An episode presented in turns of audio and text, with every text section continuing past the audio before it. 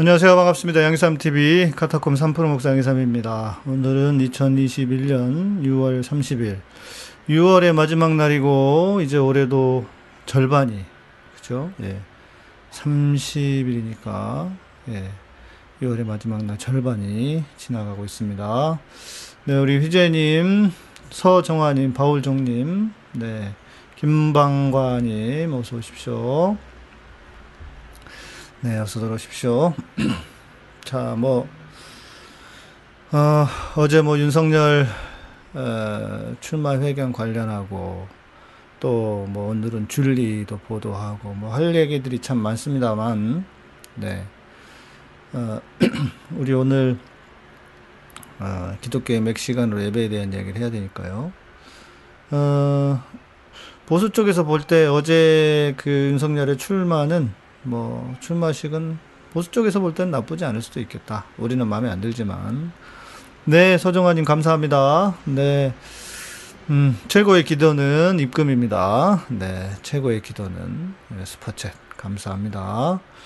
어, 그리고 오늘 줄리 내가 줄리냐 이러면서 했는데 이게 그게 저도 딱 보자마자 이런 생각이 들었거든요. 어? 자기 입으로 저 얘기 하면 안 될 텐데 이런 생각이 들었어요. 왜냐하면 우리 그 누구죠? 어, 찰스 찰스가 우리 전에 그 대통령 후보 토론회 하면서 그랬잖아요. 제가 MB 아바타입니까? 뭐 이랬잖아요. 음? 원래 코끼리는 코끼리는 생각하지 마 이래야 되는 건데 자기 입으로 자기가 아뭐 MB 아바타냐고 이야기하는 것은 그거는 홍보하고 광고하는 거랑 다름없어요. 그러니까 사람들이 어 그래 줄리가 누구지 하고 찾아보는 걸 모르는 사람도 이거는 진짜로 하지 말아야 될 짓이거든요. 그러니까 뭐랄까 정치 초보라고 해야 될까? 뭐 뭐 다 마찬가지죠. 자기도 그럴 테니까 그런 게 그냥 티가 확 나는 겁니다. 예.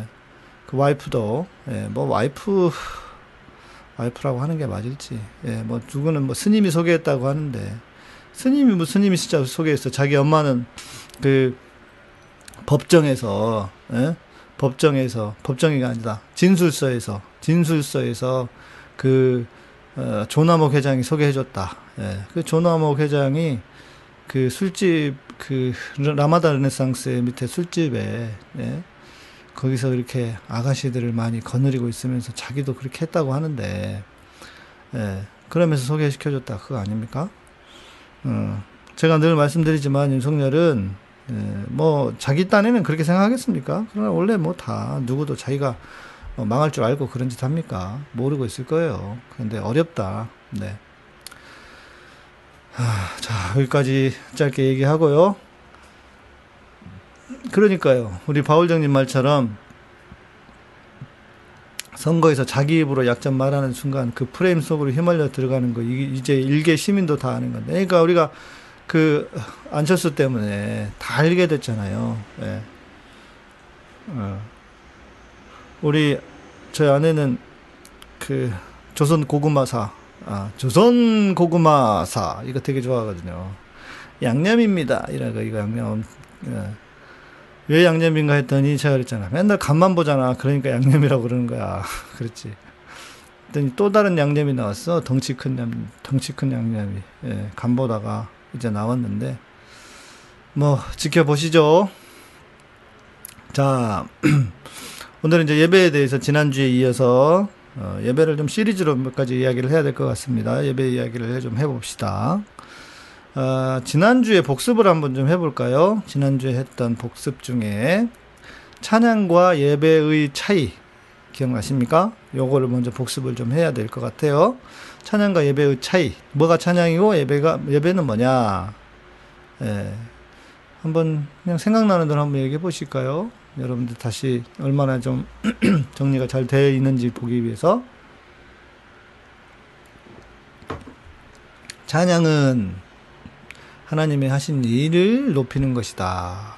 그죠? 찬양은 어, 예배는 하나님이 하신 일보다는 하나님의 인격, 인격을 높이고 하나님 인격을 구하는 것이다. 하나님 자신을 구하는 것이다. 어, 그래서 그걸 기초로 해서 몇 가지 차이가 있다고 했습니다. 그래서 이제 그, 요, 요걸 한번 봅시다. 왼쪽이 찬양이고 오른쪽이 예배입니다. 자, 그래서 찬양은 찬양은 명령이다. 성경은 호흡이 있는 자마다 여호와를 찬양하라. 명령이다. 그래서 이것이 외적인 것이다. 아주 외적인 것이다. 왜? 어, 신앙이 없는 사람들도 다 찬양해야 되는 거잖아요. 음, 뭐 호흡이 있다고 하는 것은 호흡이 있다고 하는 것은요. 사람만이 아니잖아요. 믿는 사람만도 아니고 짐승들도 하고 심지어 식물들 미생물들도 찬양하고 그리고 여러분 그거 아십니까? 다리 있잖아요. 다리. 큰 다리. 브릿지. 다리들도요. 여름에는 그, 그 팽창이 되기 때문에 이게 그 늘어난답니다. 그래서 조금씩 이렇게 간격을 넓혀 놓거든요. 겨울에는 수축이 되고. 뭐 그것은 뭐, 뭐 호흡이라고 할 수는 없겠지만 그것만 그것처럼 모든 자연 만물이 찬양하는 것이다. 그리고 찬양은 또 일, 제가 일이라고 그랬죠. 행하신 일을 선포하고 높이는 것이다. 일. 그래서 어, 선포, 선포에 속한다. 호흡 있는 자마다 여호와를 찬양하라 하니까 자 그렇다면 반면에 예배는 어, 특권이다. 아무나 하는 게 아니야. 특권을 가진 사람만 예배하는 자들을 찾으시느니라. 그러니까 하나님을 예배할 수 있는 사람들, 예배할 수 있는 사람들이 정해져 있잖아요. 뭐 누구? 예수 그리스도를 주로 고백하는 사람들. 찬양은 주로 고백하지 않아도 해야 돼요. 모든 사람들이. 모든 만물들이. 그러나 예배는 그리스도를 주로 고백하는 사람들만 할 수 있는 특권이다. 예배는. 그죠? 예배는 하나님을 아는 구원받은 백성들만 할 수 있는 특권이다. 그리고 찬양이 외적인 것이라면 이것은 내적인 것이다. 마음의 문제다. 예. 네, 우리 서기현님 어서 오시고 이선희님도 어서 오십시오. 내적인 것이고 마음의 문제다. 그리고 어, 찬양이 외적인 거니까 선포하는 것이라면 행하신 일이라고 했고 그렇다면 하나님이 누구인지를 아는 것, 하나님의 성품에 대해서 알고 성품을 구하는 것. 그리고 이것이 찬양이 선포적인 것이라면 하나님을 만나는 것이다. 예배는 face to face. 얼굴과 얼굴을 대하여 맛보는 것이다. 하나님의 얼굴을 구하는 것이다. 라는 겁니다. 이거는 제가 오래전에 썼던 책에 있는 내용을 정리한 거였는데요. 그러니까 지난 방송에서는 제가 쉽게 여러분들 이해하기 쉽게 말씀을 해 드렸고요. 어떻게 좀 정리가 다시 좀 되셨습니까? 찬양과 예배의 차이가 이렇게 있다. 어, 근데 이제 우리가 주로 어, 혼용해서 사용하죠. 예, 주로 혼용해서 사용을 합니다. 찬양합니다. 예배합니다. 그런데 개념적으로 이렇게 다르다는 것을 여러분들이 아시면 좋겠다 싶어서 다시 한번 정리를 했습니다. 그레이스 님도 어서 오시고요. 자, 그러면 오늘 이제 해야 할 이야기. 아, 그 전에 이렇게 얘기를 해봅시다. 전에도 잠깐 이야기를 했지만 항상 여러분들이 그러면 예배를 말할 때 몇 가지가 정리가 돼 있어야 돼요. 예배의 종류. 예배의 종류가 뭐가 있느냐? 하나는 우리가 알고 있는 예배하면 교회에 가가지고 드리는 예배당에 가서 드리는 예배, 그죠? 예배당에 가서 예배 드리는 예배, 회중 예배. 모든 사람들이 모여서 드리는 회중 예배. 자, 그런데 거기에 회중 예배라고 하는 것은 그 규모가 작은 것도 포함돼요. 뭐 예를 들면 구역 예배도 포함돼요. 예. 회중으로 드리는 예배. 또 반대로 회중이 아닌 아주 지극히 자기 개인 나 한 사람이 드리는 예배도 있겠죠. 그래서 개인의 예배도 있고, 그죠? 그러니까 쉽게 생각하면 회중 예배가 크게 하나 있고, 그다음에 개인 예배 있고, 그리고 중요한 거 이거 가장 놓치는 거 삶의 예배, 삶의 예배. 저는 이제 찬양팀을 오래 했잖아요. 제가 직접 찬양을 예배를 인도하는 사람이기도 하고 근데 그러니까 참고로 찬양 예배는 혼용해서 사용합니다. 보통 어, 저도 이제 예, 혼용해서 사용을 해요. 그런데 여러분들이 이해하기 쉬우시도록 제가 아까 개념을 설명을 해 드렸으니까 찬양과 예배에 대한 개념을 이제 분명히 가지시면 좋겠고 혼용해서 사용한다. 것은 이해하시면 좋겠고요. 찬양팀이 찬양팀을 제가 많이 봅니다. 그리고 제가 직접 인도를 하고 하기 때문에 찬양팀 세미나 같은 것도 해서 찬양팀을 좀 도와주기도 하고 그런 일들도 좀 했고 또 하면 또 누구보다 제가 그걸 잘할 수 있는 찬양팀 워크샵 같은 거 어떻게 찬양팀을 발전시키고 성, 성장시킬 것인가 이제 이런 거를 제가 잘 하는 편인데 제가 그 유난히 그 제 눈에 들어오는 게 있어요. 찬양팀을 오랫동안 해보시는 분들은 아시겠지만 찬양팀이 찬양하러 올라가기 전에 뭐 하죠? 기도를 그렇게 열심히 합니다. 아, 그, 그, 그 기도를 어떤 막 주로 이제 순복음 계열 이런 데는 막 기도만 한 30, 기도에만 한 30분에 그러고 나서 올라가. 올라가서 기도하다 목은 다 쉬고 보컬들이 노래를 불러야 될 사람들이 싱어는 왜 싱어입니까? 자기의 노래로 예배를 이끌어 가는 사람들이야 되거든요. 그런데 기도해야 하더라고 목이 다시고 어 그러면서 제가 무슨 생각이 들었냐면 아, 이 친구들이 삶의 예배라고 하는 것을 알았다면 굳이 저렇게까지 막 기도하고 막 목, 목 쉬어라 뭐 이렇게 기도 안 해도 될 텐데 이런 생각이 드는 거예요. 삶의 예배라면 그죠? 삶의 예배라면 어 그냥 내가 삶에서 그대로 하나님을 찬양하고 예배하던 그대로의 모습으로 가지고 자기의 모습을 가지고 무대 위에 무대 위에 올라가서도 어때요? 그냥 있는 그대로의 모습으로 찬양하는 거예요. 이게 준비가 안 돼 있는 것 같고 어, 성의가 없는 것 같지만 이게요. 이게 오히려 훨씬 더 수준 있는 어, 그러니까 삶이 예배라고 하는 차원의 수준입니다. 이게 안 되니까 삶이 예배라고 하는 걸 모르니까 막 기도를 열나게 하고 뭐 30분씩 거의 1시간 가까이 하고 올라가서 뭘 어떻게 하라는 게 진 다 빼고 음? 삶의 예배 생활의 예배 궁금하시다. 아, 삶의 예배라고 하는 것은 아, 대단한 게 아닙니다. 여러분 삶의 예배라고 하니까 대단한 것 같죠? 아니 대단한 거 아니에요. 한마디로 이야기하면요. 그냥 사는 겁니다. 그냥 사는 거예요. 이해되십니까, 여러분? 내가 깨달은 복음.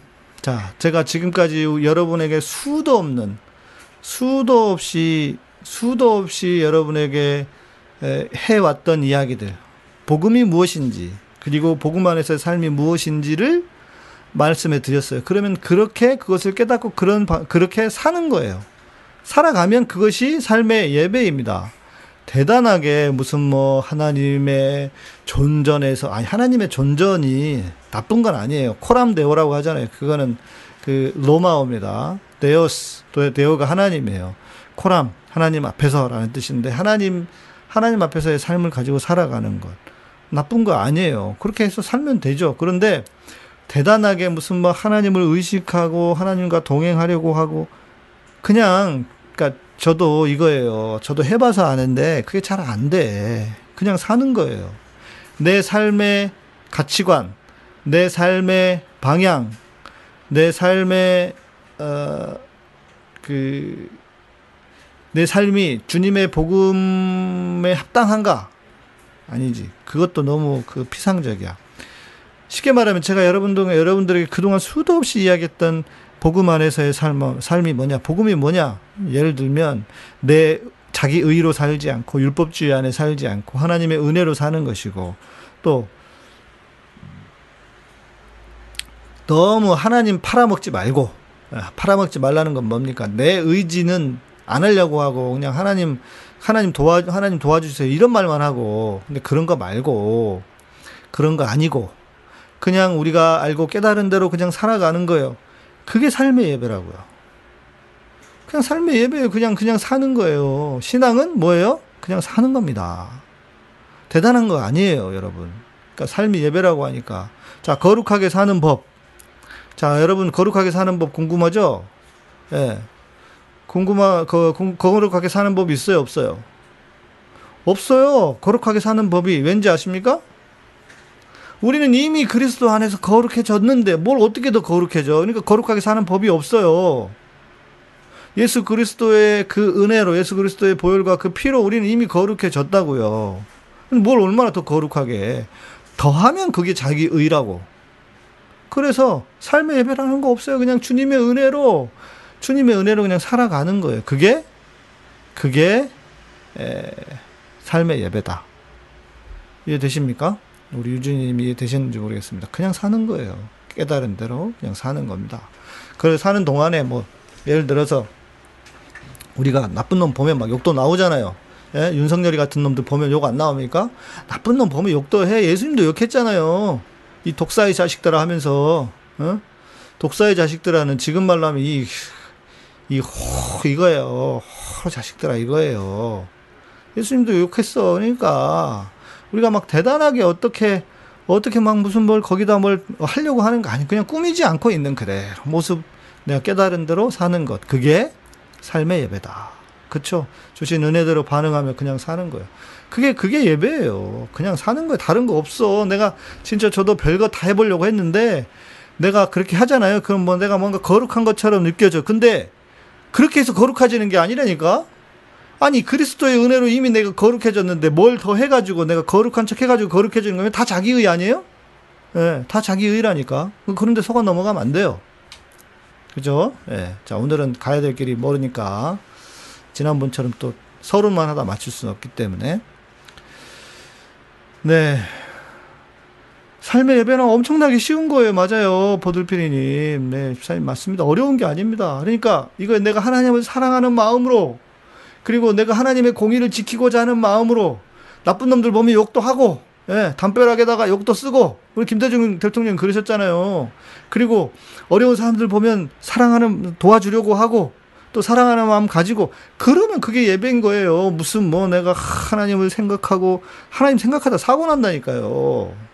말씀드렸잖아요. 일하시는 분들은 하나님 생각하면 안 돼. 일에 집중해야지. 기계 만지는 분들 잘못하면 사고 나요. 그러면 안 돼. 그냥 사는 거예요. 하나님의 사랑을 하나님의 사랑을 이루고 하나님의 법대로 언약을 따라 하나님의 법대로 살아가려고 하는 거 그게 그냥 삶의 예배인 거예요. 대단하게 뭔가를 얹으려고 하지 마시라. 그냥 사는 거예요. 엄청 쉬운 거예요. 그러니까 원래 그렇잖아요. 진리가 쉬운 거잖아요. 몰라서 어려운 거지 깨달으면 얼마나 쉽습니까? 여러분들 저를 보세요. 목사인데도 제가 얼마나 편안하게 삽니까? 어? 얼마나 자유롭고 안 그래요? 네. 네, 버들피리님 감사합니다. 네. 최고의 기도는 네, 입금입니다. 제가 얼마나 편하고 자유로워요. 왜? 저도 그냥 살거든요. 그러니까 그냥 산다는 것이 함부로 산다, 막 산다 이런 의미가 아니에요, 여러분. 그걸 오해하시면 안 돼요. 그냥 쉬운 거예요. 진리를 알지니 진리가 너희를 자유케 하리라. 예. 네. 크게 격식 차리지도 않고 대단하게 뭐 얹지도 않고 있는 그대로 사는 거예요. 예. 네. 저는요 예배 때도요 어, 주일날 예배 때도, 음, 제가 그, 집에서 이렇게 방송하니까, 저 그냥 반바지 입고 있어요. 더운데, 예배라고 해서 내가 그, 그 양복 바지 입고 있는다고 해서 하나님이 뭐 안아줍니까? 아니, 반바지 입으면 어때? 에? 예? 반바지 입으면 어때요? 저는 반바지 입고, 그냥 예배 드려요. 위에는 제가 차려 입지만, 이거 말고 주일날도 말해요. 지금도 반바지 입었어요. 더워서 밑에 선풍기도 틀고 어때요? 그냥 이렇게 사는 거예요. 그런데 꼭 교회는 뭘 더 하려고 그래요. 무슨 뭐 더 거룩하게 아니 거룩은 유교적인 거룩이라니까 우리 우리가 여러분이 알고 있는 거룩은 다 잘못된 거룩이에요. 이건 유교적인 거룩이에요. 그건 왜곡된 거룩이라고요. 그러니까 하나님의 하나님의 창조의 원칙대로 창조의 법대로 사는 게 거룩이에요. 정확하게 말하면 거룩은 그죠? 창조의 법 여름에 덥잖아. 그럼 더우면 반바지도 입을 수 있고 예. 추울 때는 옷을 입, 는 것처럼 더울 때는 벗을 수도 있는 거죠. 그러니까 반바지 입고 예배 드린다고 해서 전혀 거룩하지 않은 게 아니다. 네. 자, 이런 거나, 어, 그러니까 그런 형식의, 형식 안에서 헤매시면 안 됩니다. 자, 오늘 주제, 한국교회 예배 어떻게 바꿔야 하나? 제가 크게 세 가지를 좀 말씀을 드려보겠습니다. 첫 번째는 예배가 예배를 바꾸려면요. 예배가 뭔지를 알아야 돼요. 예배가 제가 아까 하나님의 얼굴을 구하는 거라고 했죠? 그런데 이제 그러면 좀더 어, 분명한 예배의 정의를 좀 해보자 말이에요. 예배 본질, 예배 본질. 뭐냐, 첫 번째는 두 가지만 기억하시면 돼요. 우리의 가장 귀한 것을 드리는 것입니다. 여러분, 뭐가 제일 귀해요? 여러분의 가장 귀한 건 뭐예요? 돈이에요? 어, 돈도 귀할 수 있죠. 네, 돈도 귀할 수 있지만, 그러나, 돈보다 더 귀한 건 우리의 삶이겠죠. 우리의 생명이지. 자, 그러면 내가 하나님 예배한다고 내 목숨을 바칠 수는 없잖아요. 나를 다 우리 그 목매달아서 그냥 예배 드려요? 응? 그럴 수는 없잖아요. 응? 목매달아서 예배 드릴 수는 없어. 생명을 드린다고 해서 그리고 그것은 상징이지 내 삶을 드린다. 삶을 드린다고 하는 것은 하나님의 뜻을 하나님의 뜻을 어, 행한다는 의미지. 무슨 뭐내 생명을 드린다고 하는 것은 진짜 목숨을 바친다. 무슨 뭐 사이비들 이단 이단들처럼 그런 그런 게 아닌 거죠. 네. 파이스테님 오랜만입니다. 어서 오십시오. 축탁사님, 네, 어서 오시고요. 네, 리모델 중이시라고요. 네, 잠 다음 주부터 자주 오시겠다는데 좋습니다. 자, 가장 귀한 것 무엇이냐? 내 자신을 드리는 거겠죠. 그런데 내 자신에게서 내 자신을 드린다고 하는 의미의 가장 큰 것, 그것은 뭐냐면, 하나님이 우리에게 예배 안에서 원하시는 것도 뭐냐면, 내 자신일 텐데, 그 자신은 뭐예요? 우리의 마음입니다. 마음. 자, 우리가 하나님을 향해, 사람을 향해서도 그렇죠. 두 사람이 서로 사랑을 해요. 그럴 때 원하는 건 뭡니까? 명품이죠. 예, 명품이야. 예. 명품, 어, 우리 여자분들이 명품 맞습니까? 돈입니까? 자, 내가 마음은 딴 데 두고 돈이나 명품만 줘봐요. 그래도 좋아요? 그런 사람은 없을 거예요. 그게 같이 와야지. 그죠? 그리고 진짜 원하는 건 우리의 마음일 거라고요. 마음을 하나님 앞에 드리는 거예요. 사람도 마찬가지. 마음과 함께인 것처럼 우리의 가장 귀한 것은 뭐냐? 우리의 마음을 드리는 거예요. 이것은 제가 예배를 드릴 때마다 수도 없이 하는 얘기입니다. 그러니까 여러분들이 하나님을 예배한다고 할 때, 여러분의 회중 예배든 개인 예배든 어디서든 무엇이든 예배 안에서 가장 중요한 것은 뭐냐? 우리의 마음을 드리는 것이다. 여러분은 마음을 드리고 있는가? 여러분의 마음을 드리고 있는가? 그것을 항상 항상 어, 점검해 보셔야 됩니다. 예배 본질 첫 번째 마음을 드리는 것이다. 가장 귀한 것, 우리의 가장 귀한 것 마음을 드리는 것이다. 두 번째는 예배. 제가 어찌 보면 이제 화, 예배 본질 중에 회중 예배 안에서의 예배 본질을 말하는 거예요. 찬양과 예배할 때는 그냥 예배라고 하는 자체를 정의하는 것이라면, 자, 두 번째는 하나님을 만나는 것입니다. 예배는요, 하나님과 만나야 돼. 하나님과 연결되어야 돼요. 예. 하나님을 만나지 않는 것은 예배라고, 예배라고 하기가 힘들어요. 그런데 우리가 한번 생각해 봐야 돼요. 자, 단순해요, 이렇게. 내가 하나님 앞에, 우리가 하나님을 예배하는 모든 사람들은 하나님 앞에서 내 마음을, 나의 가장 귀한 것 마음을 다 하나님 앞에 올려드려요. 그러면 그 예배를 받으신 하나님은 그 예배를 받으시고 우리에게 임재하신다고요. 임재. 그래서 임재하시는 하나님을 통해 하나님을 만나는 것. 이 두 가지가 예배 안에서 이루어지고 있는가? 이 두 가지가 충족되지 않으면 진짜 예배라고 하기가 어려운 거예요. 어떻습니까, 여러분? 여러분은 이 두 가지를 예배 때마다 잘 채워드리고 있습니까? 제가 한번 대학 시절에, 대학원 시절인가? 제가 이제 그 집이 목포에 있었잖아요. 그래서 목포에 가끔씩 내려가면 제 조카들이 있어요. 이제 그 조카들이 다 커가지고 대학생이 됐었나 그때쯤이었나 예배를 마치고 조카 친구랑 그 예배 마치고 나오다가 제가 물어봤어요. 음, 예배가 뭐냐? 그랬더니 자기 입으로 얘기해. 하나님을 만나는 거예요. 네, 유트미스 오님 어서 오십시오. 예. 예. 하나님을 만나는 거요라고 말은 해. 그래서 제가 물었죠, 또. 그럼 너 진짜 하나님을 만났어? 그랬더니, 어, 또 말은 잘해. 지금 이미 또 애기 엄마 됐어요, 다. 예, 조카라고 해봤자 저하고 그때 10살 차이밖에 안 났으니까. 그렇게 해야 되는데요. 그렇게 못하고 있어요. 어때요, 여러분? 아시죠, 여러분도? 예배가 뭐냐? 하나님 만나는 거다는 거 정도는 알아. 교회 신앙생활 해본 분들은. 그런데 그렇게 못해. 왜 그러느냐? 우리가 온 마음을 다해서 하나님을 예배하지 못하고, 이게 먼저 조건이, 그 필요 조건이 돼야 돼요. 먼저 우리가 하나님을 온 마음을 다해서 예배하면 하나님이 그 예배를 받으시고 임재하신다고요. 음. 자, 저는 그런데 이제 안타까운 게 이게 형식적으로 그치잖아요. 그 제 조카 친구의 고백처럼 형식적인 예배로 그치는 것이 현실입니다. 그리고 하나님과의 친밀감이 없어. 왜? 하나님은 여러분들이 뭐 여러분들 말고 여러분들이라고 하면 기분 나쁘니까 우리는 많이 하도 많이 들었는데 많은 사람들이 교회를 다니지만 하나님은 여전히 두려운 분이야. 죄책감과 또 하나님을 잘 모르기 때문에 그냥 오는 거기서 오는 것들. 그래서 하나님하고 친밀하지가 않아 친하지가 않아. 예배는 드리면 아 하나님 정말 하나님 내게 행하신 일 너무 감사합니다. 하나님 너무 감사합니다. 하나님을 구합니다. 뭐 이, 이런 게 있어야 되는데 생각해 보세요 예배를 드리러 오는 순간 예배 예배당에 딱 앉으면 어때요 여러분 무슨 생각 납니까?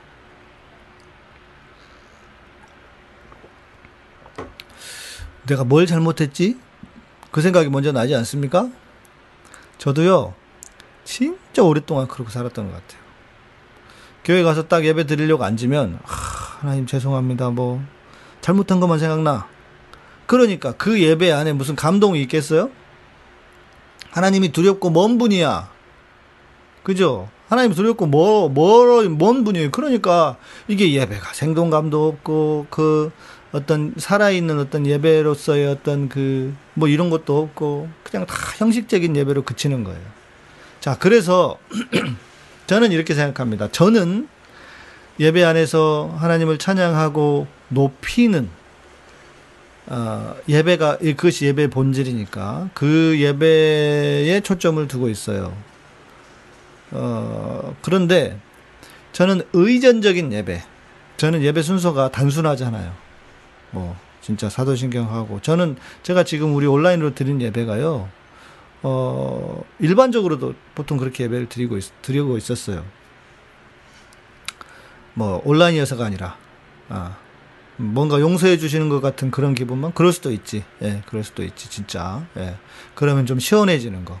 뭐 죄책감을 씻는 그런 거. 그 정도 말고 어 의전적 의전적 예배라도 저는 이렇게 예배의 본질이 잘 드러나는 쪽으로 인도자가 쉽게 말해서 목사가 그렇게 인도해 줘야 된다고 생각합니다. 그런데 안타깝게도 목사들이 복음을 모르는 것처럼 예배도 잘 몰라.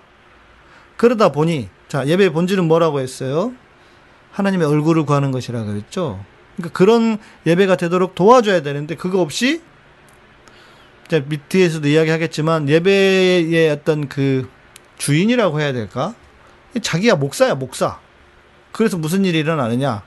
뒤에 이야기 일어나는데 질문이 있어서 칠명재님이 목사님 여러 생활 때문에 공예배 때는 집중이 안 되거나 하나님의 임재가 느껴지지 안 느껴지거나 하지 않더라도 이, 시, 이 시간 동안은 하나님을 높이고 예배하겠다는 마음을 지키려 의지적으로 노력하는 것 어쩌면 형식을 지키려는 것은 잘못된 태도일까요? 아니에요. 잘못된 게 아니고 이게 너무 중요한 거예요. 제가 다음에 찬양의 제사에 대해서 말씀을 드릴 겁니다. 그럴 때가 올 거예요. 찬양의 제사. 아, 찬양의 제사는 무엇인가? 음? 찬양의 제사가 무엇인가? 요거를 이야기를 할 텐데 이게 중요한 거예요. 우리의 의지를 드리는 거예요. 여러분 아무리 목사라고 하나님 딱 생각하자마자 예배 딱 드리자마자 막 감동이 밀려오고 막 눈물이 주르르 흐르고 그러지 않아요. 여러분 착각하시면 안 돼. 그렇지 않습니다. 목사라도 아무리 목사라도 예. 그냥 어떨 때는 냉랭하고 하나님 생각해도 감동도 없어요. 예. 그런데 사람은 감정이 늘 충만하지 않잖아요. 그래서 뭘 해야 되느냐? 우리 의지를 먼저 드리는 거예요. 의지를. 의지를 드리고 나면 그 다음에 감정이 따라올 수 있는 겁니다. 제가 좋아하는 찬양 중에 이런 찬양 있어요. 오가, 오가, 금요일 날 불러야겠다. 그냥 찬양이 오가 이거야. 그냥 하나님을 그냥 부르기만 해. 예. 이, 이런 찬양이 있어요. 그 자체가 근데 감동이야. 그런데 그것도 항상 그러냐? 아니에요. 그럴 때가 있고 안 될 때가 있지. 사람이 안 그렇습니까? 그러니까 뭐 해야 돼? 우리는 감정이 안 도와줘도 안 받쳐줘도 의지를 먼저 드리는 거예요. 자, 테릴로라고 돈모연의 스승인데 그 사람은 이렇게 해석을 하더라고요. 그 양반은 그 어, 재단 앞에 재단 위에 예, 떡을 올리잖아요. 근데 그것은 밀로 빻은 전병입니다.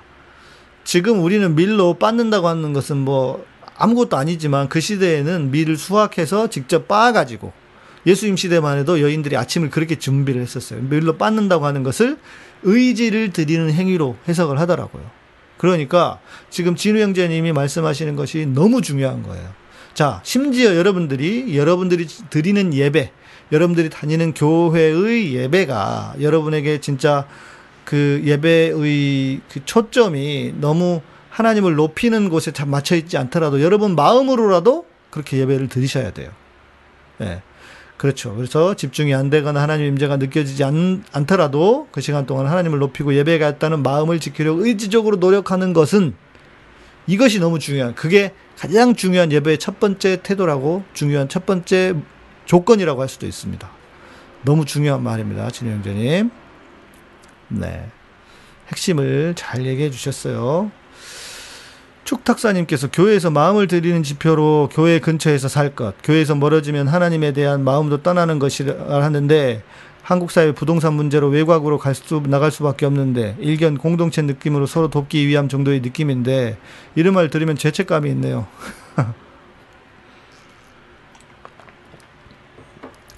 아레오바고님께서 말씀하셨네. 그런 논리면 집 가까운 교회 간다고 하세요. 그죠? 예. 네. 집 가까운 교회가 맞지. 음.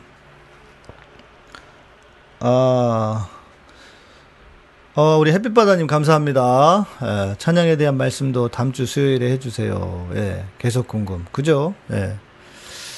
음, 예배에 대해 저는 정말 깊은 깨달음이 있는 것 같습니다. 감사합니다. 아, 여러분들이 이런 예배에 대한 이런 이야기를 들으실 시간이 많이 없어요. 그래서 지난번에 제가 말씀해드리고 저도 깨달았는데 아 이거 이런 시간을 좀 계속 좀 가져야 되겠다.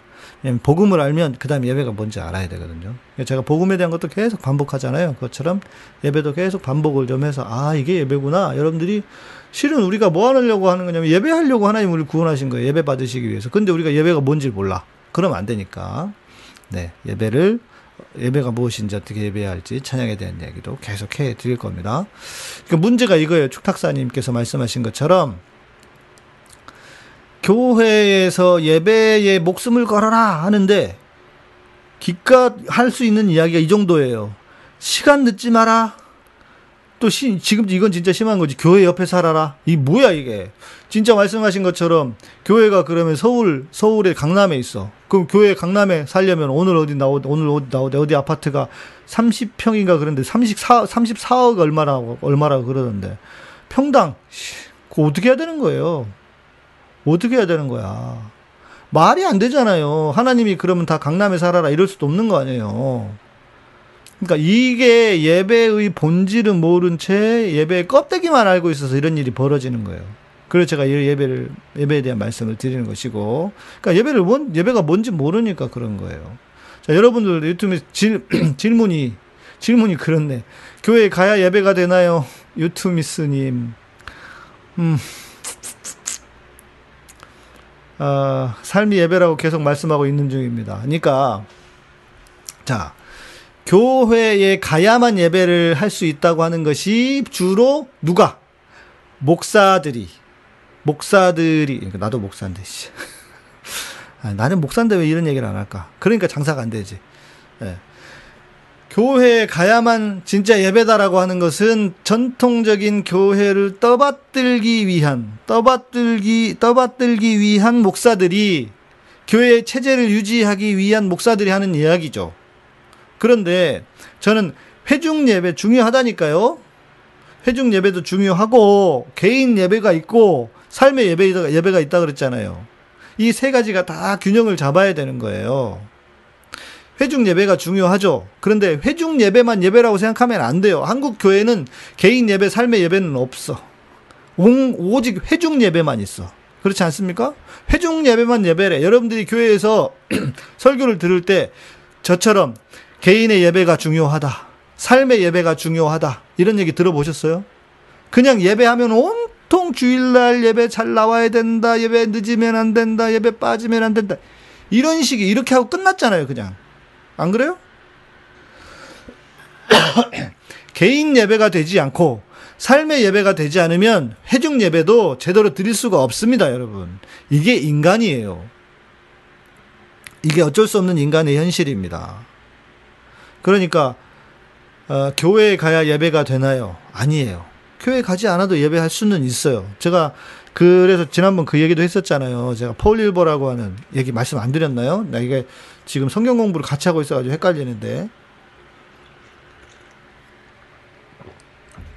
요 얘기 제가 어, 폴 윌버라고 하는 그 이스라엘 유대인 어, 찬양 인도 예배 인도자였어요. 한국에 와서 공연을 했는데 제가 그 기획사에 그 공연 팀들을 도와주 도와줬어요. 그래서 예배를 디자인하고 송리스트 같이 뽑고 막 그런 거를 저 도와줬었는데 이제 한국 와가지고 한국 와가지고 이, 이 이야기를 제가 지난번에는 안한 것 같다. 이제 성경 공부 때 얘기한 것 같다. 한국 와가지고 어, 공연을 했어요. 근데 토요일 주일이었습니다. 토요일 날 서울이었고 주일 날이 부산이었어요. 그런데 어 저는 그게 궁금했어요. 야, 저 훌륭한 예배 인도자인데 저 사람은 주일 날 예배를 어떻게 할까? 토요일 날 늦게까지 공연을 하고 그러니까 그때는 워십 콘서트라 그랬어요. 예배 공연이죠. 공연을 예배로 드리는 것이 드려 예배 그러니까 예배인데 공연처럼 하는 거. 그래서 뭐 다 유료이기도 했고 그렇게 해서 이제 다음 날 제가 이제 그 뭘 같이 했었냐면 공항에 왔을 때부터 계속 그 같이 다니면서 같이 이야기도 하고 저는 이제 같이 배우기도 하고 제가 20대 후반에 그런 걸 했었었거든요. 그리고 그랬는데 아무튼 주일날이 딱 됐어요. 근데 주일날 예배를 드리러 안 가. 어디 예, 우리 같으면 11시 예배 대예배 주일 대예배 드려야 될 거예요. 근데 아니 후, 저렇게 유명한 훌륭한 예배 인도자는 사람이 주일날 예배 드리지도 않고 거기다가 내가 좀 지금도 기억나요. 이점 일정이 진짜 신선한 충격이었는데 그 공연을 저녁에 해야 되니까 비행기가 타는 시간이 뭐 10시, 10시인가 11시 뭐 이쪽, 이쪽 어간이었어요. 우리 예배를 드려야 되는 시간이잖아요. 보통 한국교회에서는. 그런데 그때 당시에 제가 20대 후반인가 그랬으니까 시카고 불스. 마이클 조던이 막 한참 선수로 뛰고 있을 때입니다. 그래서 희망의 날개님 고맙습니다. 좋아요. 여러분들도 좋아요 누르시고. 어, 마이클 조단이 뛰고 있을 때인데 비행기를 타고 부산에 내려가는데 비행기에 그때만 해도 지금도 뭐 신문 주긴 합니다. 근데 신문 잘 안 받잖아요. 근데 그때는 뭐 신문을 뭐 다 이렇게 비행기에 탈 때 신문을 줘요. 그리고 그것도 줬습니다. 그 영자 신문을. 근데 영자 신문을 딱 줬는데 뭐 함께 안, 앉을 수가 없으니까 저는 앞자리에 있었고 그 폴 일버라고 그 양반은 뒤에 앉아 있었어요. 그런데 제가 앞에 딱 앉으면서 이렇게 뒤를 딱 봤더니 저를 딱 하고 눈이 마주치니까 이 사람이 뭐 하냐면 예! 막 이러는 거야. 그래서 뭔가 했더니 영자 신문에 시카고 불스가 이긴 거야. 우리말로 하면 걔네들 농구 좋아하니까 그렇지만 우리말로 하면 자기 좋아하는 야구팀이 프로팀이 이겨가지고 자기 그 집이 그 양반 집이 시카고였거든요. 시카고 불스 이겼다고 저한테 예 하면서 얘기하는 거야. 11시 예배 드려야 되는 때 예배는 안 드리고 이 사람이 이 뭐야 이 사람은 어? 뭐냐고 이 사람은. 그래서 제가 그때 충격을 받았어요. 뭐지? 지금 우리 유투미스오님께서 질문하시니까 그 그게 생각나서 다시 말씀을 드리는 거예요. 뭐지? 우리 같으면 한국 교회에는 아니 아무리 그래도 지가 어? 예배 사역자 목사는 아니었던 것 같아요. 예배 사역자라도 지가 주일날은 대예배를 드리고 그 다음 이동을 해야지 어디에 와가지고 어? 방정맞게 한국에 와가지고 예배 시간에 추, 자기 농구하는 농구 뭐야 농구팀 응원하는데 이겼다고 좋아하고 그러냐고 우리 같으면 이겼어도 좋았어도 좋아도 그냥 속으로 그럴 거 아니에요. 그래서 제가 그때 그걸 진짜 깊이 깨달았어요. 아 예배는 진짜 삶이구나. 그리고 예배라고 하는 것 아까 제가 뭐라 그랬어요. 삶의 예배는 또 뭐라 그랬어요. 그냥 사는 거라 그랬잖아요. 그냥 사는 거예요. 우리가 누릴 수 있는 문화도 누리고 그죠? 그냥 그렇게 사는 거예요. 자기가 좋아하는 농구팀이든 야구팀이든 뭐 축구팀이든 응원도 할 수 있는 거고 그게 예배 시간이라고 해도 그럼 그것은 그러면 그것은 이렇게 생각 근데 이거 이거에 오히려 그러면 그 사람이 신앙이 없고 예배에 대한 정신이 잘못되어 있느냐? 아니에요. 오히려 이 사람들은 진짜 삶의 예배라고 하는 것이 너무 잘 다져져 있어서 그냥 그 해야 할 일은 그거겠죠. 하나님을 사랑하고 또 하나님의 사랑이 살아, 세상에 퍼지도록 돕고 하나님의 공의가 이 땅에 이루어지도록 하면서 자신들의 자기에게 주어진 문화를 하나님의 허락하신 문화를 이, 이 세상에 누려야 할 복락들을 누리는 것 그게 그냥 삶의 예배인 거예요. 자, 내가 누구를 도와야 돼. 도울 사람이 내 눈에 밟혀. 매번 도와. 나는 그지처럼 살아. 진짜 먹을 것 줄이면서. 그것도 의미 있어요. 그것도 저는 뭐 다 나쁜 건 아니라고 생각합니다. 그런데 그게 심지어 그거조차도 그거조차도 나를 내 몸을 상하게 하면 저는 그것도 별로 좋은 건 아니라고 생각해요. 자기도 자기에게도 대우를 해줘야 하는 겁니다. 남을 대, 대접하는 것처럼 자기에게도. 예. 이해되시죠? 예. 미국 시차 적용하면 뭐 주의 성수 안 한 건 아니겠죠. 그러니까 우리는 이미 이런 생각을 한단 말이에요. 그죠? 농담이지만 시차 적용해야 되고 막 이렇게. 그리고 심지어 이런 사람도 전 들었어요. 미국에 출장을 갔는데 주일 예배는 본교에서 드려야 된다 그러면서 출장을 가가지고 예배를 드리러 오는 거야. 미국에서. 그래서 예배 드리고 다시 미국을 가는 거예요. 와, 이거는 진짜 미친 거 아닙니까? 저는 아무리 그래도 저는 이런 짓은 안 시킬 거예요. 이거 뭐야, 이게. 응? 말이 됩니까, 이게? 이게 한국의, 한국의 어떤 종특이야, 진짜, 이거는. 응? 자, 여기까지. 자, 이제 빨리 진행해야 됩니다. 오늘은 요거 맞춰야 되니까. 자, 두 번째는 뭐냐면, 어떻게 바꿔야 되냐면, 예배가 인간 중심이 아니라 하나님 중심의 예배여야 된다. 예, 인간 중심이 아니라 하나님 중심으로 바뀌어야 한다. 자, 예배라고 하는 단어 자체의 의미만 생각해 봅시다.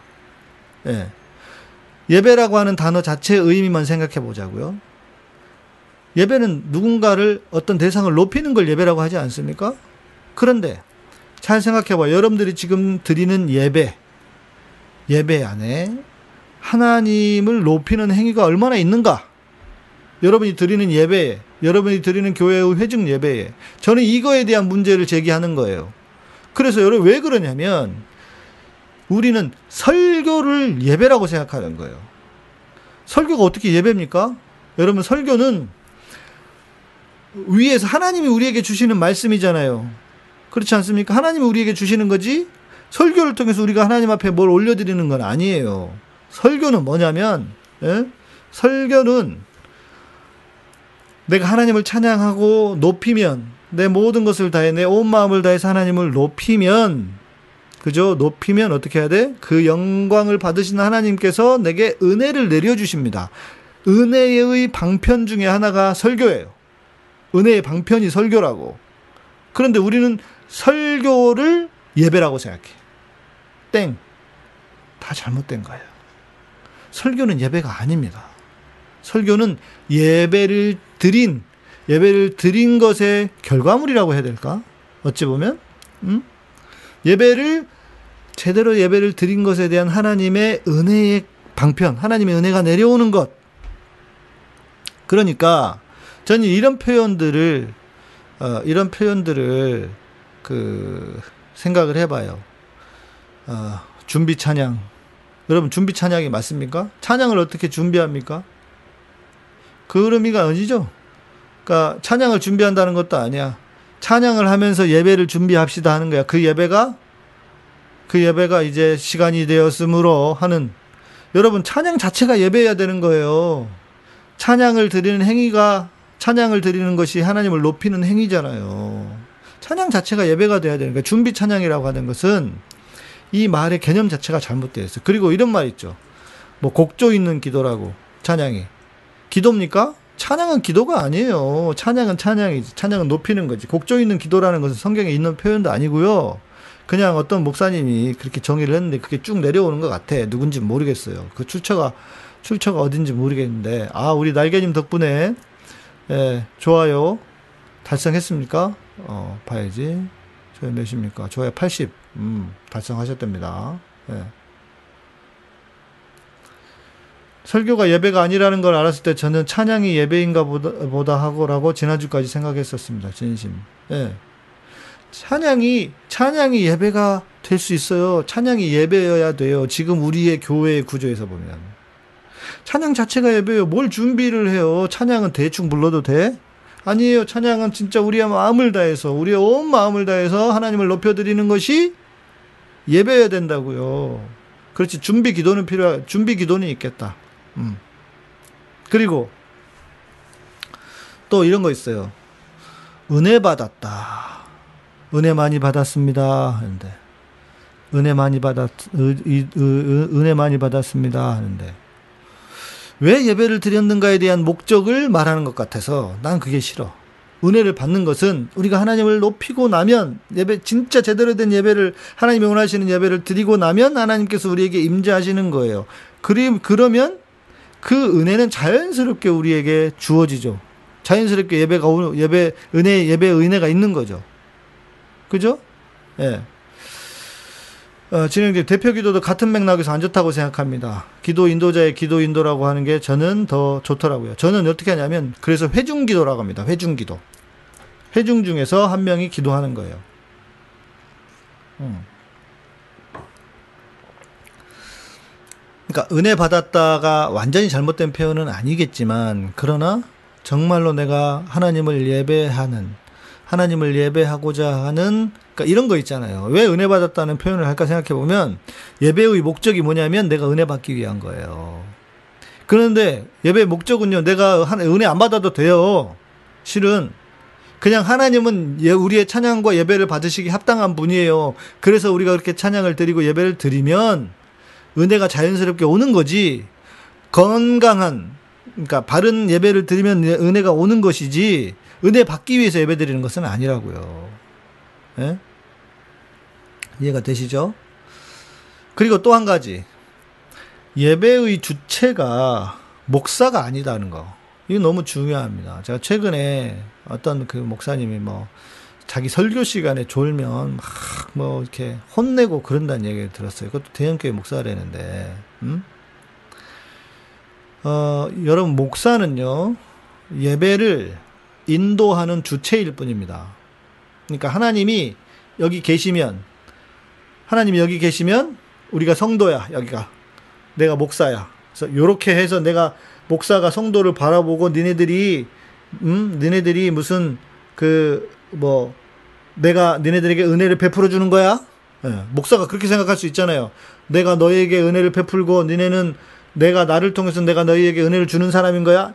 이게 무지하게 잘못된 거예요. 목사는 그냥 지팡이, 도구일 뿐인 거예요. 그래서 성도들이 이렇게 있으면 목사도 이렇게, 이렇게 보는 게 아니라 이렇게 봐서 어떻게 해야 돼? 하나님 안으로 끌고 가는 거예요. 끌고 가는 것. 하나님께로 끌고 가는 것. 이게 목사가 예배 인도자가 해야 할 일인 거예요.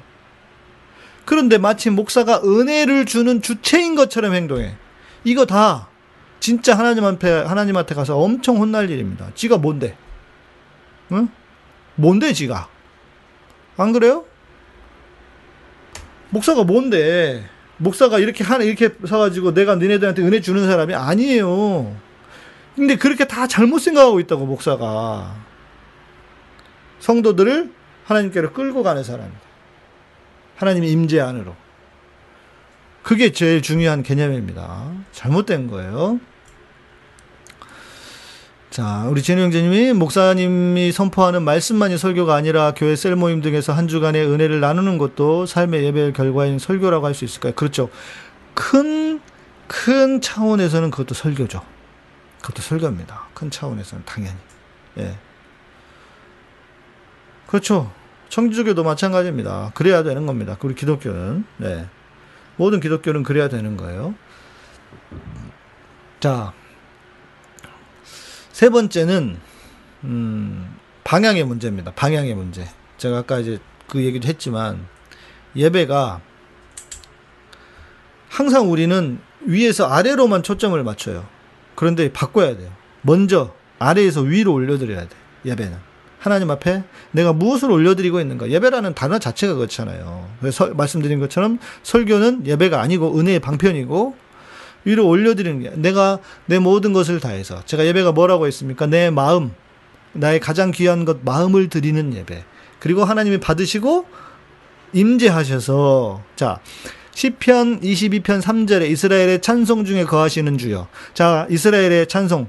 이스라엘이 이스라엘 백성이 하나님을 모여서 찬양하고 예배해요. 그럼 하나님 예배를 받으시고 하나님이 이스라엘의 찬송 중에 거하신다고 내려오셔서 이것을 뭐라고 얘기하냐면 모든 믿는 성도들이 모여서 하나님을 그리스도를 주로 고백하는 사람들이 모여서 하나님을 예배하는 곳에 하나님께서 특별하게 임재하시는 것 이걸 뭐라고 하느냐? 이걸 쉐키나라고 하는 거예요. 구약의 용어로. 그래서 그런 성도들이 모여서 예배하는 곳에 강력한 하나님의 역사가 있는 거예요. 무슨 결과가 일어납니까? 자, 진리를 모르던 사람들이 진리를 알게 되고 또 묶여 있던 사람들이 자유케 되고 치유도 되고 병도 낫고 그죠? 그게 예배란 말이에요. 은혜 받기 위해서 드리는 게 아니고 우리가 자 처음에 제가 예배가 뭐라고 했어요? 다시 우리의 마음을 드리는 것이다. 내 마음을 내 마음을 온전히 하나님께 드리면 내 사랑하는 주님 또 나를 구원하시고 나를 존귀케 여기시는 존귀 여기시는 그 주님께 내 모든 것을 다해서 하나님을 찬양하고 예배하면 그 예배를 받으신 하나님께서 찬송 중에 임하시는 거예요. 찬송 중에 임하셔서 어떻게 해요? 임하시니까 하나님의 임재가 오면 빛이 딱 오면 어두움은 어때요? 흔적도 없이 사라지잖아요. 인사도 안 하고 그냥 가잖아요. 그것처럼 하나님의 빛이 내게 오는 것 그게 임재라고요. 그러니까 자유하게 되고 우리는 진리를 깨닫게 되고 나를 두르고 있던 무거운 짐들이 사라지고 그리고 어 질병도 낫게 되고 그러니까 병이 낫는 것을 무슨 뭐 특별한 거라고 생각하면 안 돼요. 그냥 하나님의 임재 안에서는 자연스럽게 나타나는 거예요. 병도 나을 수 있고 마음의 상처도 회복되는 것이고 그죠? 그게 예배의 결과예요. 그것을 은혜 받았다고 하면 그건 나쁘지 않아. 음? 그런데 그런데 우리는 이 예배가 하나의 행사의 행사. 아, 셰키나가 셰카이나 같은 거예요. 예. 그, 그게 이제 히브리어가 아마 뭐 읽기가 좀 달라서 그럴 겁니다. 네. 저는 셰키나라고 알고 있는데. 제가 그러니까 그 원뜻, 단어를 직접 본 적은 없네. 음. 그래서 죽어라 예배 드리고 나오면 끝이다. 그러니까 이거를 그냥 하나의 행사로만 알아요. 그러니까 그러고 끝나면 안 된다고. 음? 이스라엘의 찬송 중에 거하시는 주여 주는 거룩하시니이다. 이스라엘이 하나님께 찬양을 높여드리면 그죠? 그러니까 이게 중요한 겁니다. 이래서 여러분들이 아, 이게 예배구나. 내가 복음을 알고, 복음을 깨닫고, 하나님의 은혜를 알고, 그 마음으로 하나님을 찬양하고 예배하는 사람들이 막 하나님을 높여드려요. 그러면 하나님이 임재하셔. 그럼 무슨 일이 일어나? 그때 막 병자가 나버려. 그게 초대교회에 일어났던 일입니다. 거기 초대교회는 건물도 없어요. 뭐 대단한 것도 없어요.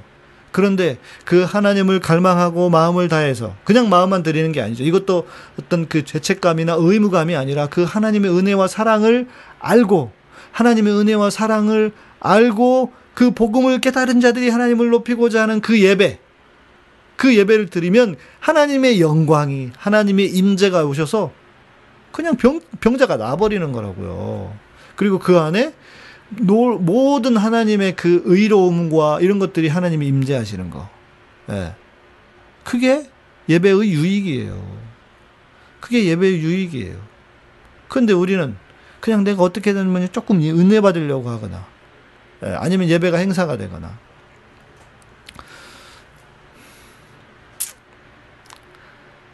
좀 정리가 되실지 모르겠습니다. 자, 그래서 제가 어, 이 평소에 제가 이제 저희 예배 팀, 제가 이제 만든 예배 팀이 예배의 향기 아닙니까? 그래서 우리의 예배가 하나님 앞에 잘 올려지는 향기와 같이 향기가 되게 해달라. 해서 예배의 향기예요. 팀 이름이.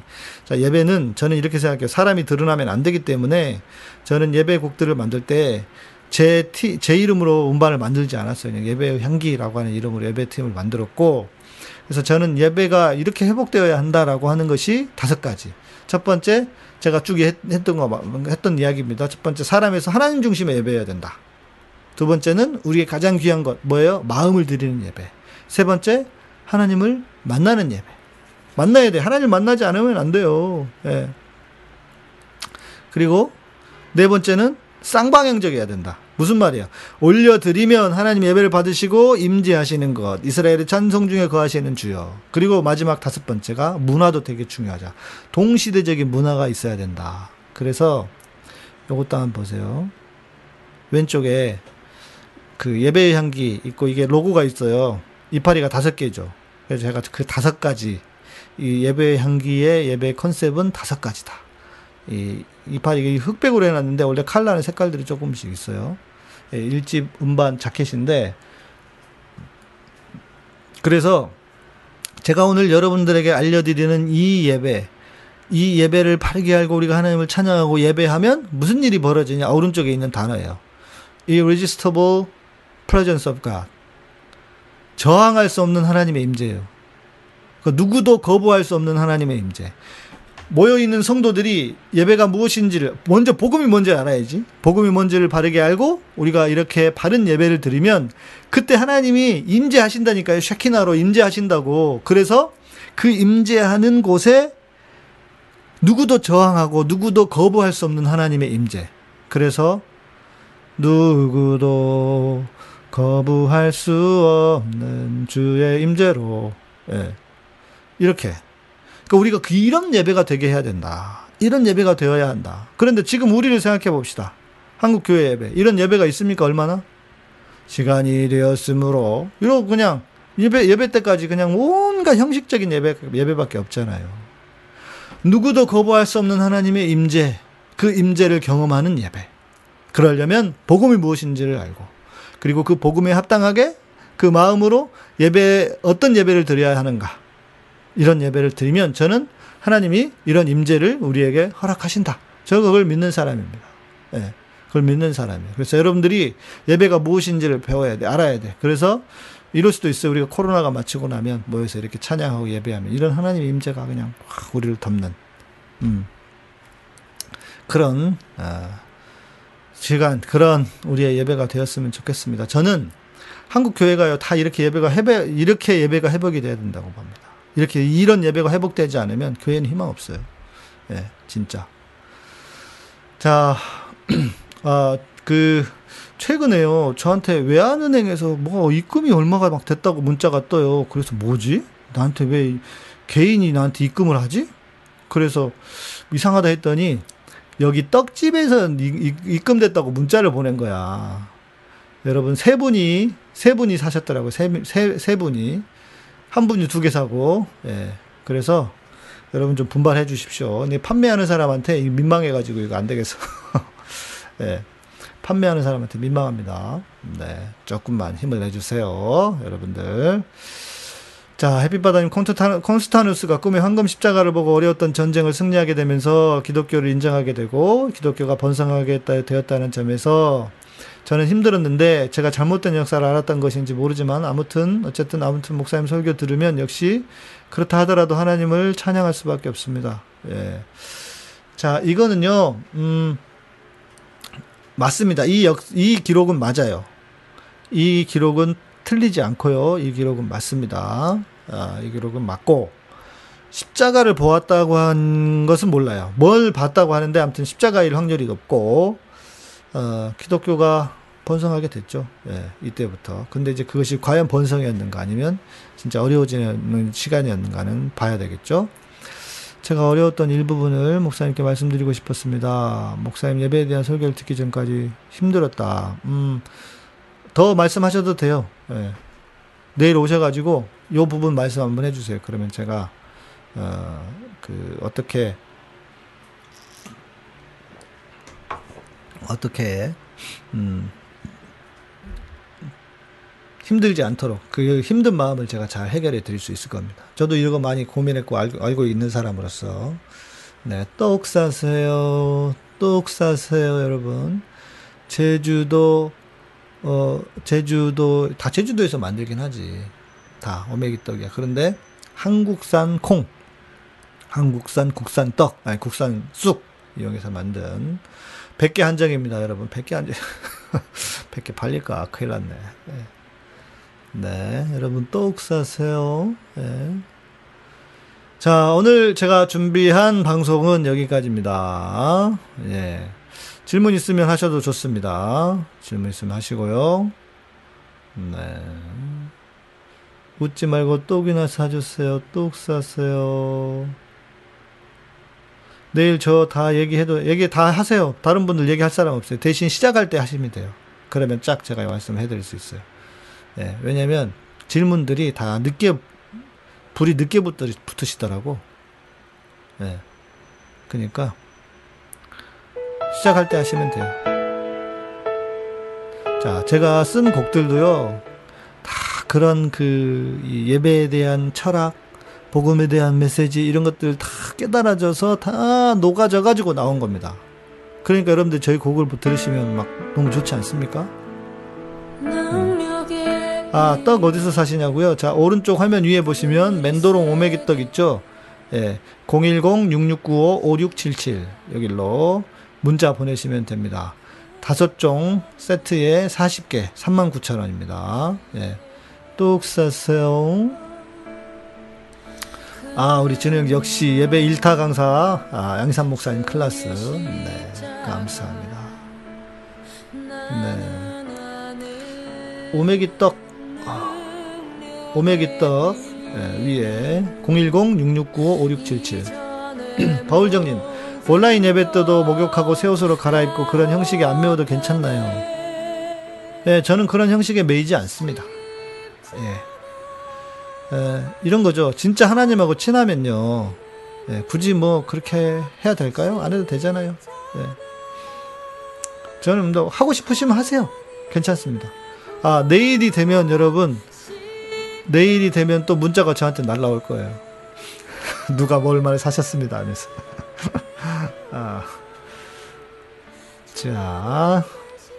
예배에서 임재하면 천국이네요. 그럼요. 그래서 우리가 예배를 통해서 천국을 경험할 수 있는 겁니다. 예, 실제로. 그 천국의 하나님의 임재를, 깊은 하나님의 임재를 경험하면서 그 천국을 누리는 거예요. 천국을, 일시적인 천국이죠. 이 땅에 이루어지는 천국. 아, 휘재님이 저의 생각은 교회 교육이 필요하다는 것이다. 몇몇 그 교회는 정부 말을 안 듣고 그거 목사들은 혐오적인 설교를 하고 코로나 방역을 지키지 못한 그 교들 그 설교 교회들이 많아요. 그러게 말입니다. 하나님을 제대로 알면 이러겠습니까?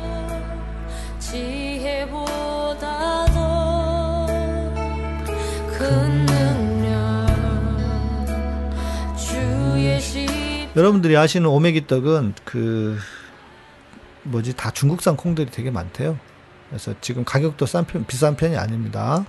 정가에서 20% 할인을 해서 드리는 거니까요. 이번 기회에. 네.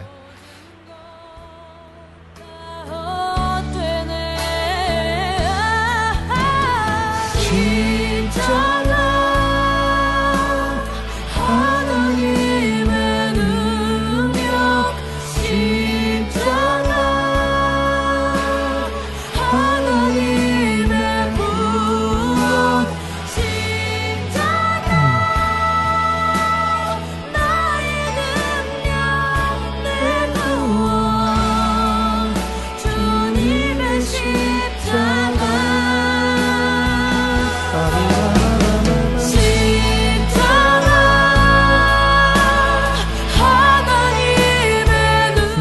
간접 경험이 아니고 직접 경험을 하는 건데 그 직접 경험이 오래 가지 않는 거겠죠. 그죠? 직접 경험이 맞, 맞네요. 간접 경험이라기보다도. 네.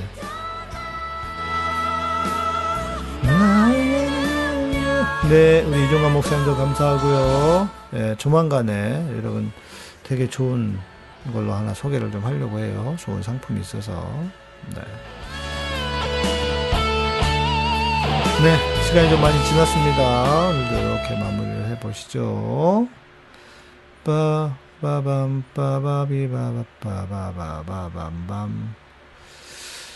아, 찬양이 좋아서 성가대 지원했는데 얼마지 않아 지휘자가 음치라고 다음에 성가대에서 탈락시킨 적이 있습니다. 천국 가면 음치도 오랜 세월 안에 고쳐지겠죠? 음치도 특성하고 싶고 찬양하고 싶다. 그러시군요. 음. 이거는 있어요. 찬양 팀은 찬양을 잘 도와야 되는 사람들이잖아요. 그러니까 음악을 좀 잘할 필요는 있습니다. 그런데 하다 보면 늡니다. 이것도. 예. 하다 보면 늘어요. 저도 노래를 배워본 적이 없어요. 그런데 제가 성가대를 한 고등학교 때 3년 혼자 했거든요. 테너를 혼자 했어요. 늘어. 노래가 늘어요. 예. 그래서 그냥 성가대 정도는 해도 됩니다. 예. 어차피 뭐, 뭐, 그, 대회 나갈 것도 아닌데, 뭐. 햇빛바다님, 강, 그냥 예배라고 하기도 뭐하고, 하나님께 막 간절하게 하면 생각지도 못한 일들이, 막막, 일들이, 막막했는데도 정말 생각하지 못했던, 예측할 수 없었던 일들이, 그래서 더 좋은 쪽으로 해결되는, 그래서 감사합니다. 오, 그럴 수도 있죠. 예. 네. 음, 3일 정도 되게 힘들다. 근데 해결이 된다. 어, 뭐, 얼마나, 해결이 되니까 얼마나 좋아요. 네. 음, 그게 이제 우리는 계속 그 성장하는 사람들이죠. 공사 중이래잖아요. 공사 중. 예.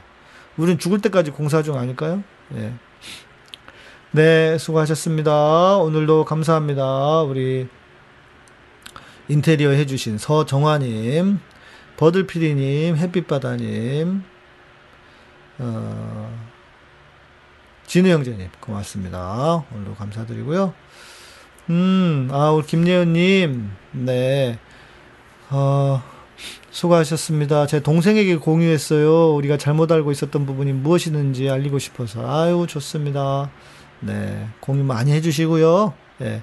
야, 너 예배가 뭔지 알아? 너 예배 하는, 예배 드릴 때 하나님 만나? 물어보세요. 대부분 못 만난다고 그럴걸요? 그러니까 이게 문제인 거예요. 진짜 우리가 드린 예배 하나님을 만나기만 하면 다 게임 끝인데. 에이, 참.